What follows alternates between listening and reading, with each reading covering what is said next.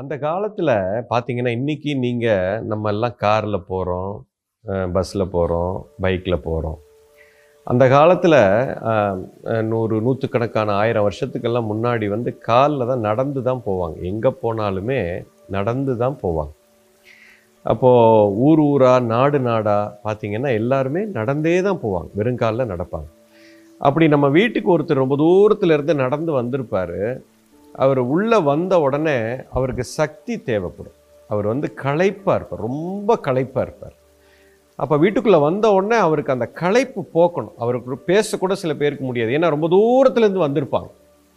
அப்போ அந்த உள்ளே வந்த உடனே சுத்தமான நீரை கொடுப்பாங்க. சுத்தமான நீருங்கிறத விட சக்தி வாய்ந்த நீரை கொடுப்பாங்க. அந்த நீரில் தான் பிராணசக்தி இருக்குது அதாவது நீர் பிராணன்னு சொல்லுவோம். இந்த பிராணசக்தி ஒரு மனுஷனுக்கு வேணும் அப்படிங்கிறதுக்காக முதல்ல அந்த கெஸ்ட்டு அந்த கெஸ்ட்டுங்கிறவர் தெய்வம் மாதிரி கடவுள் மாதிரிங்க நம்ம ஹிந்து சமயத்தில் பார்த்தீங்கன்னா அதிதி தேவோ பவான்னு சொல்லுவோம்.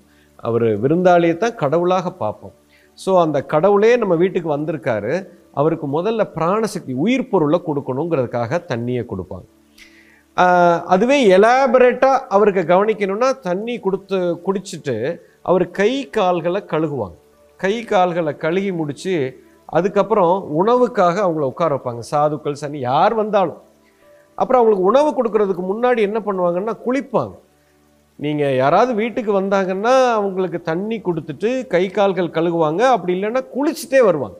குளிச்சுட்டு வந்து உணவு சாப்பிட்டுட்டு அதுக்கப்புறம் தான் அவங்கள்ட்ட பேசுவாங்க. இதுதான் நம்மளுடைய கல்ச்சர்லேயே அப்படி இருக்குது இது வந்து ஒரு விருந்தோம்பல் அப்படிங்கிற ஒரு மிகப்பெரிய விஷயத்தினுடைய எலாபரேட்டான ப்ராசஸ்ஸு இப்போ பெரிய இப்படி விருந்தோம்பல் இல்லை சிறுசாக ஒன்று பண்ணணும் அப்படிங்கிறது முதல்ல அவங்க செய்கிறது அந்த நீர் பிராணனை கொடுப்பாங்க. தண்ணியில் பிராண பிராணசக்தி உள்ளே போகும். அதுக்காக சிம்பிளாக பண்ணக்கூடிய அது ஒரு ஒரு சடங்காக அந்த காலத்தில் இருந்தது. இன்றைக்கி காரில் நம்ம எல்லாம் போகிறதுனால அந்த தாகம் எடுக்கிறது இல்லை. வந்த உடனே என்னென்னமோ பலகாரம்லாம் வைக்கிறீங்க. இதெல்லாம் இந்த பலகாரம் உள்ளே போய் அவர் சக்தியை எடுத்துருது. அவர் வரும்போது நல்ல எனர்ஜெட்டிக்காக வந்திருப்பார். நீங்கள் ஏதாவது பலகாரம் காஃபி டீ பால் எல்லாம் கொடுத்து அவர் சக்தி எடுத்துடுறீங்க. தண்ணி வந்து சக்தி கொடுக்கறதுக்கு. அதுக்காக இது செய்கிறது அந்த காலத்தில் அப்படி ஒரு பழக்கம் இருந்தது.